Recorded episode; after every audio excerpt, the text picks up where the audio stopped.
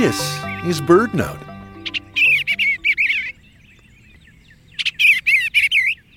When nesting, most birds lay a roughly predictable number of eggs. Bald eagles, two. Bluebirds, four to six. Mallards, ten to twelve. Which leads to an obvious question. How do they determine when they've laid the right number? To find out, scientists experimented by going to nests and repeatedly removing eggs soon after they were laid. Some birds replaced them straight away.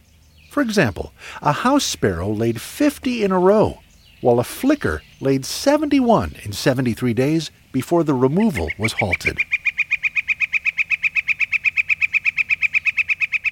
Birds that do this, keep on laying after the eggs are removed, are called indeterminate layers.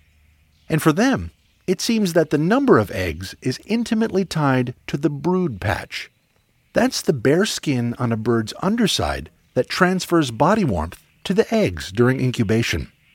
It's the tactile sensation involved in this process that seems to let the layer know she's reached the ideal number of eggs.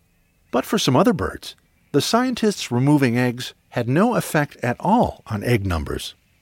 These are known as determinate layers, and just why these two types of layers exist remains an open question.